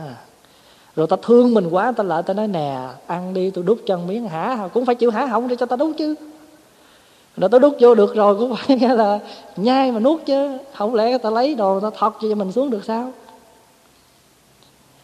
Đó, gọi là thọ là khổ. Mình thọ nhiều thứ lắm. Cái vui nào mà nó có đi là vui tạm bợ à. Vui tạm bợ thôi, không có cái vui nào chân thật hết đó. Thấy cái đám cưới nó rần rần vậy chứ. Rồi hoặc là thấy nhiều khi mình thấy cái cặp vợ chồng họ mùi ơi là mùi vậy, nhưng mà thiệt sự bên trong không phải như vậy. Nói như vậy không có phải là mình chê đâu, không phải mình trách đâu, không phải. Không phải mình cười họ, không phải. Đừng nghĩ như vậy. Thấy để mình hiểu được cái gì? Hiểu được một sự thật của cuộc đời. Để mình hiểu cái gì nữa? Hiểu được một cái điều mà phật dạy rất là đúng, rất là chân lý. Cái vui mà có đi nữa cũng là trá hình người ta trong sám chữ tổ mới nói, nào hay vui vẫn là nhân chát sâu kiếp người thế để bóng câu cửa sổ, chất huyễn hư giọt lộ lòng hoa. Đôi mươi trẻ chín mươi già, số phần yếu thọ khó qua vô thường. Cái người chết yếu với cái người chết thọ thì cũng là vô thường thôi cũng là chết thôi cho nên không có thể căn cứ trên cái người mà mình á, mình đặt cái danh từ là người nào chết trẻ thì gọi là chết yểu mà chết già là chết thọ. Cái đó là mình đặt. Chứ thật sự không có cái gì gọi là thật yểu mà cũng gì thật thọ. Nó đâu có căn cứ trên cái tuổi được. Tại vì con người mình sống mình đặt để cái tuổi thọ là phải bao nhiêu đó. Rồi người nào không được vậy thì gọi là chết yểu. Chứ thiệt sự cái người mà chết 40 thì chẳng lẽ rồi cái người chết 30 đó, ai hơn ai? Chết là chết thôi. Chứ có cái chết nào hơn cái chết nào đâu. Quý hiểu ý không? Thì khổ cũng là khổ thôi chứ ai cũng khổ như nhau. Tại vì mình không bao giờ mình khổ cái đó, mình khổ cái này thì mình cho cái khổ mình là tột bực. Đó. mình cho cái khổ mình là tột bực, nhưng mà ngó lại người ta thì cái người ta cũng nói khổ tuổi hơn chị. Khổ là khổ chứ đừng nói khổ, bệnh là bệnh chứ đừng có nói bệnh này hơn bệnh kia bệnh nào cũng phải uống thuốc hết á. Chứ không có bệnh nào mà tự nhiên nó hết á không uống thuốc bắc, cũng uống thuốc nam, mà uống thuốc nam cũng uống thuốc tây. Mà không uống gì hết cũng phải cạo gió. Mà không chịu cạo gió cũng phải xong không xong phải xích dầu. Phải bệnh là phải có thứ khác để mà vô cho nó hết bệnh. Rồi bây giờ mình quán cái thân rồi, mình quán tới cái gì nữa? Cái tâm nó vô thường. Đồng ý cái tâm vô thường không? Có bao giờ nó thường đâu? Mới vừa nhìn cái anh nó chờ anh nó sẽ đẹp trai quá ngó qua ô anh này đẹp trai hơn. Nó vô thường tức khắc liền. Trời cái cô này dễ thương quá ngó qua anh kia cô này dễ thương hơn. Đó. cái tâm mình nó cũng vô thường nó thay đổi không có ngừng. Ví dụ như giờ này khát nước quá cho tôi miếng nước lạnh coi. Mà vừa khởi cái niệm đó cái mình nghĩ liền trời giờ này phải có ly nước đá nó sướng hơn nha. Nó, nó có vô nó có thường đâu mới vừa khát nước và chỉ mong có miếng nước uống thôi, thì cái niệm thứ hai nó khởi lên liền, nó vô thường, nó biến đổi liền là muốn có ly nước đá. Rồi cái người ta hỏi, bây giờ có nước trà đá? Ồ, trà đá ngon hơn. Rồi cái người kia sách tới có một ly nước táo, chịu không? Chịu ly nước táo hơn. Đó là vô thường như vậy đó. Rồi bây giờ mình quán cái gì? Quán là gọi là pháp là vô ngã. Pháp là gì? Không phải là nước pháp pháp đây không phải là phật pháp. Pháp đây là mọi hiện tượng sự vật trên cái vũ trụ thế gian này, nó là vô ngã. Thí dụ, cái ly này là một pháp, cái bàn là một pháp, cái áo là một pháp, con người là một pháp. Tất cả những hiện tượng, hiện vật trên thế gian này, nó là vô vô ngã. Vô ngã là gì? Nói hoài ha. Vô ngã là không có cái thật ngã của nó, không có cái cái thật của nó đó, như thí dụ đây, đối với quý vị mới đây phải bà nói nữa ha. Quý vị nhìn vô cái bàn này, mình gọi là cái bàn. Nhưng mà đi tìm cái thật tướng của cái bàn đi, cái thật ngã của cái bàn có không? Không có. Về này gọi là cái bàn đây. Bây giờ đẩy cái miếng kiến ra thì gọi là miếng miếng kiến. Rồi cái này gọi là mặt bàn, phải không? Thảo nó ra. Đóng bốn cái chân dưới kêu cây ghế rồi bây giờ tháo nó ra, chỉ cái này kêu miếng gỗ, chỉ kia kêu cái đinh, cạo một cái nước sơn ra kêu sơn. Vậy thì bây giờ, rồi bây giờ anh chỉ tôi cái nào là cái bàn đó, hồi nãy anh nói tôi cái bàn, rồi bây giờ anh kiếm cho tôi cái thật tướng của cái bàn coi. Không có. Như vậy thì cái bàn mà cái thật tướng của cái bàn là không không tướng. Không có ngã. Thật tướng của, thật ngã của cái bàn là vô ngã. Không có cái tướng bàn quý vị hiểu ý không? Đối với vị nào mà lần đầu tiên mà nghe cái này đó, mình không có cái thật gì gọi là cái bàn hết. Nhưng mà chẳng qua những thứ không phải bàn, như là đinh, như là gỗ, như là sơn, như là mắt kiến, vân vân, hợp lại như thế này để chúng ta tạm gọi là cái bàn. Hiểu chưa? Như vậy thì cái bàn này là giả giả có, giả danh chứ không thật có sở dĩ mà kêu cái bàn là tại vì cái con người mình, cái người việt nam mình kêu cái bàn chứ người mỹ cũng không kêu cái bàn. Người mỹ nó kêu cái table, mà cái table với cái bàn nó nó trời vực. Rồi ví dụ anh mỹ anh vô nói, give me the table. Nhào vô đập nó, cái này mà kêu table à? Cái này người ta kêu cái bàn. Quý vị hiểu không? Cho nên mỗi một cái dân tộc thì người ta đặt cho nó một cái tên để rồi cái dân tộc của người ta tự nhận hiểu cái đó là cái tên đó. Rồi bây giờ mình chấp vô cái tên của mình, biết mình cho người ta là sai, như vậy thì gọi là gì? Là vô vô mình, không có sáng suốt. Người mà có trí tuệ sáng suốt là phải nhìn vạn pháp là vô ngã. Chính vì vô ngã cho nên tâm hồn mình đó là sao? Nó phơi phới à. Không có cái gì gọi là phải buồn phiền trong lòng mà hết á. Nhưng mà nói như vậy không có nghĩa là mình đạt đạo. Bởi vì mình còn sống trong cái thế giới tương đối này. Quý hiểu tương đối không? Tức là có qua có lại. Người ta nói có qua có lại mới tội lòng nhau là vậy đó. Cái thế giới của mình là thế giới còn đối đãi. Có nam có nữ có tốt có xấu cho nên mình tu là phải làm gì? Phải thảnh thơi trong cái đối đại, phải biết xả bỏ trong cái đối đại chứ còn mà đối đãi mà còn chấp nữa thì là đã khổ rồi mà còn thêm cái khổ chấp trước nữa thì gọi là khổ khổ. Có thân nên khổ vì thân nên có thân khác qua phải uống, đói phải ăn. Mà ăn phải lượng ngon nữa. Rồi muốn ngon thì phải chịu cực. Người ta gọi là muốn ăn phải lăn vô bếp là vậy mà. Muốn ăn đồ chiên thì phải chịu nóng chứ à, phải ăn rồi muốn ăn đồ nóng thì phải chịu khó thổi. Quý vị hiểu không? Cái đó là đối đãi. Nhưng mà đừng chấp trước trong đối đãi thì mình mới có thể thảnh thơi trong cái đối đãi. Tu theo phật là tu như vậy. Đạo phật dạy con người tu như vậy. Chớ không phải rồi nói ô thầy phật giảng cái gì cũng vô ngã cho nên tôi khỏi cần tu hu khe. Nói vậy đâu có được mình còn sống cuộc sống đối đãi mà. Mình làm gì mình bắt? Mọi sự, mọi vật nó tuyệt đối được. Không có được. Còn đối đãi. Nhưng mà thảnh thơi trong đối đãi đi. Bây giờ nè, tôi nghe anh ừ, có chuyện vui. Tôi mang món quà này tôi tặng. Đây tôi đối đãi đó. Đó, tôi đối đãi đây. Nhưng mà tôi thảnh thơi trong đối đãi à nghe. Mai mốt tôi có niềm vui, tôi có chuyện vui. Anh không tặng tôi tôi cũng chẳng có buồn. Thảnh thơi trong đối đãi là vậy đó tôi nghe anh là mới có đứa con đầu lòng, tôi mua cái món quà tôi tặng. Tôi đối đãi mà bị gì tôi danh là bạn. Vì trước kia anh đã cũng đã từng tặng tôi, cho nên bây giờ tôi tặng lại. Mà tôi tặng tôi mua cái món quà này 50 đồng nha. Thì tôi cũng chẳng bắt anh lần sau con, tôi có sanh tôi mà có sanh con thì anh phải tặng cho nó 100 đồng nha. Thôi là tôi chê, như vậy là gì chấp trước mà người ta không làm được thì mình buồn quý vị hiểu ý không? Cho nên mình tu theo phật là phải nắm cái đó, phải hiểu cái đó thì mới được. Chứ nói thầy cũng nói vậy chứ, nghĩa là trên đời này ai được như vậy? Ngay ổng sống chưa xong mà. Thì đúng rồi. Mình còn trong cuộc đời đối đãi mà mà làm gì mình thoát được? Người ta phone thăm mình thì mai mốt mình nghe người ta hữu sự, mình cũng phone thăm. Đối đãi đó. Nhưng mà lỡ người ta có quên thôi, đừng buồn, đừng trách. Được như vậy mới khỏe mình chứ còn nó hồi đó bệnh tôi tới tôi thăm, tôi phone tôi dồn giả bây giờ tôi bệnh, tôi nằm chèo que không bao giờ khó đừng. Rồi còn nữa nghe, trời ơi, thầy em đi thăm người kia chứ có đời nào ông thăm tôi, cũng đừng.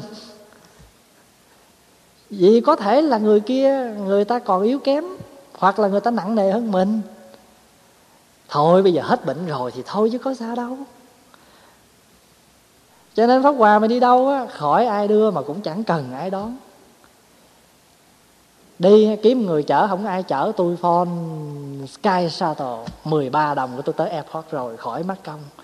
Rồi mai mốt, thầy thiên vị, thầy cho người này đón. Thôi, mệt lắm.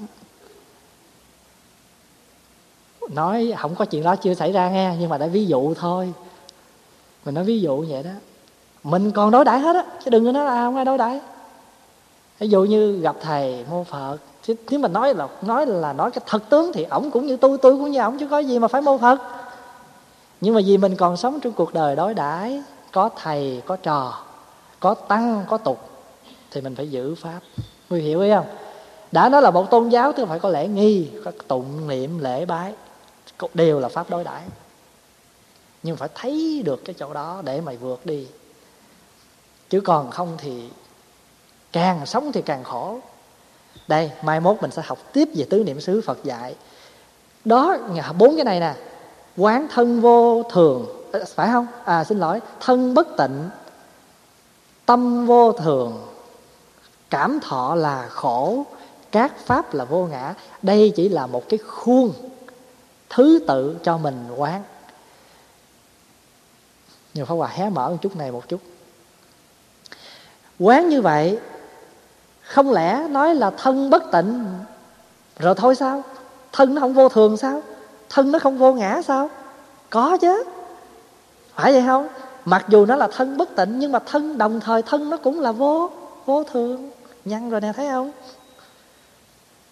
Bữa nay nhìn vô kiến, thấy nhăn nhiều rồi đó. Thân nó cũng vô thường, mà thân nó bất tịnh, mà thân nó cũng vô vô ngã vậy thì cái khuôn đầu tiên mà phật dạy mình đây là cái căn bản thôi. Rồi kế đến phật dạy mình quán một chút xíu nữa gì? Quán thân trên thân để thấy được cái gì? Thấy được cái màu nhiệm của thân mà không có phải nhìn vào cái mặt tiêu cực mà cũng phải nhìn vào cái mặt tiêu cực. À, cái tay này nó vô thường nó bất tịnh quá hả à, hai ba ngày không rửa ngửi nó cũng hôi đấy thân bất tịnh nhưng mà cũng nhìn cho kỹ, trời, cái tay này nó cũng màu nhiệm ghê chứ. Chỉ có năm ngón thôi mà cầm được cái ly, cầm được cái muỗng, cầm được cái gì cũng cầm được hết. Màu nhiệm không? Màu nhiệm. Dùng được cái tay, hạnh phúc quá. Vậy thì cái tay còn khỏe là hạnh phúc. Hồi nãy phật dạy mình cái bước đầu tiên là quán nó là bớt bớt tịnh. Quán nó là bất tịnh, nhưng mà giờ quán sâu, quán kỹ. Quán về mặt tích cực thì nó màu nhiệm phải vậy không? Mà khi thấy nó màu nhiệm rồi phải dùng nó cho đàng hoàng và phải giữ gìn nó để một mai nó có hoại không còn gì phải đáng tiếc. Tôi nói bữa nay tôi lên chùa tôi nghe thầy giảng rồi nghe bà cũng bất tịnh nghe. Bà cũng vô thường bà cũng ngã là từ nay về sau đừng có hồng tôi lo cho bà nữa nghe. Trời bà lên bà la thầy chết. Không? À, thấy như vậy nhưng mà vì vậy vì em là vô thường vì em vô ngã vì em bất tịnh cho nên tôi biết trân quý em từng giờ, từng phút khi tôi còn đang sống với em. Vì hai mình là cũng là vô thường, cho nên một ngày sống hết mình, sống hết dạ với nhau, một mai là ai có ra đi. Một ngày nào anh chết đi, em nhớ mua chỉ một quan tài, cặp đèn cày và một chiếc chiếu. Thôi đừng làm rộn nha em. Khóc làm chi? Buồn làm chứ còn áo quần mình để trong vali, đem ra bán chợ trời mình để nuôi con.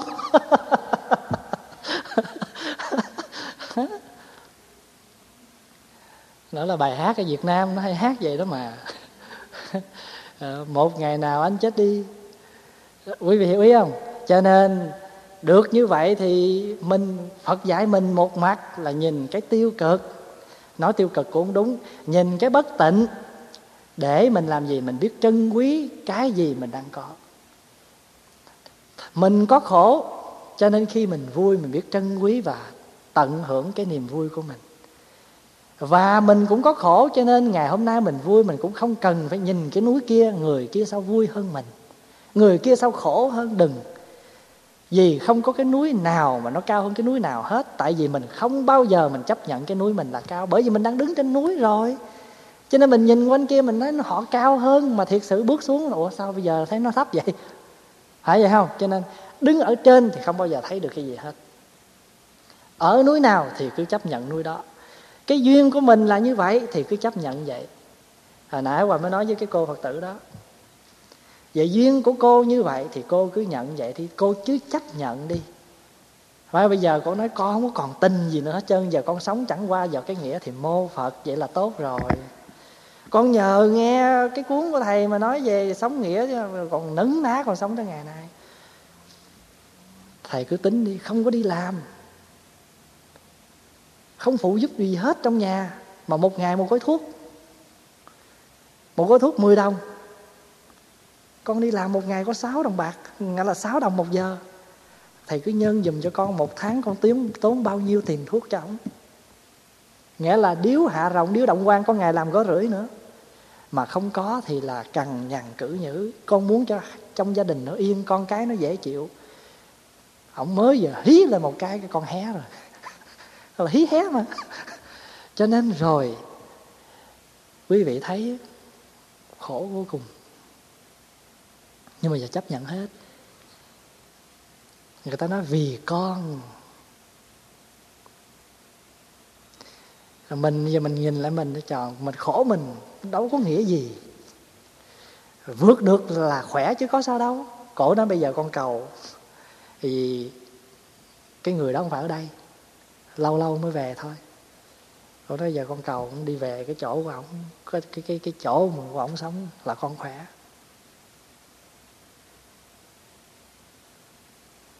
Cho nên quý vị thấy không? Có người thì con cá ở trong này muốn nhảy ra, còn mình con cá ngoài muốn nhảy vô. Khổ vậy đó. Thôi, hôm nay mình chỉ nói mới có một à. Trong ba, bảy phẩm trợ đạo mà ngài na tiên đưa cái pháp lành mới có nói tứ niệm xứ thôi. Chưa nói được cái gì hết. Nhưng bây giờ quý vị nắm được cái đó chưa? Thân là bất, tịnh, thọ là khổ, tâm là vô thường các sự hiện tượng hiện vật là vô vô ngã. Thấy như vậy để chi? Để không còn chấp không còn chấp trước mà sống thảnh thơi trong đối đãi. Con cá mà nó chấp nhận nó ở trong cái ly nước này rồi thì nó hạnh phúc hơn một con cá ở ngoài dòng sông mà. Đấy này, người ta bỏ nó vô trong cái hồ này dù gì đi nữa ngày nào nó cũng được bơi lội thảnh thơi khỏi cần phải bị câu bị móc bị gì hết nó chấp nhận cuộc đời nó ở trong cái ly nước này, mặc dù nước rất ít, nhưng mà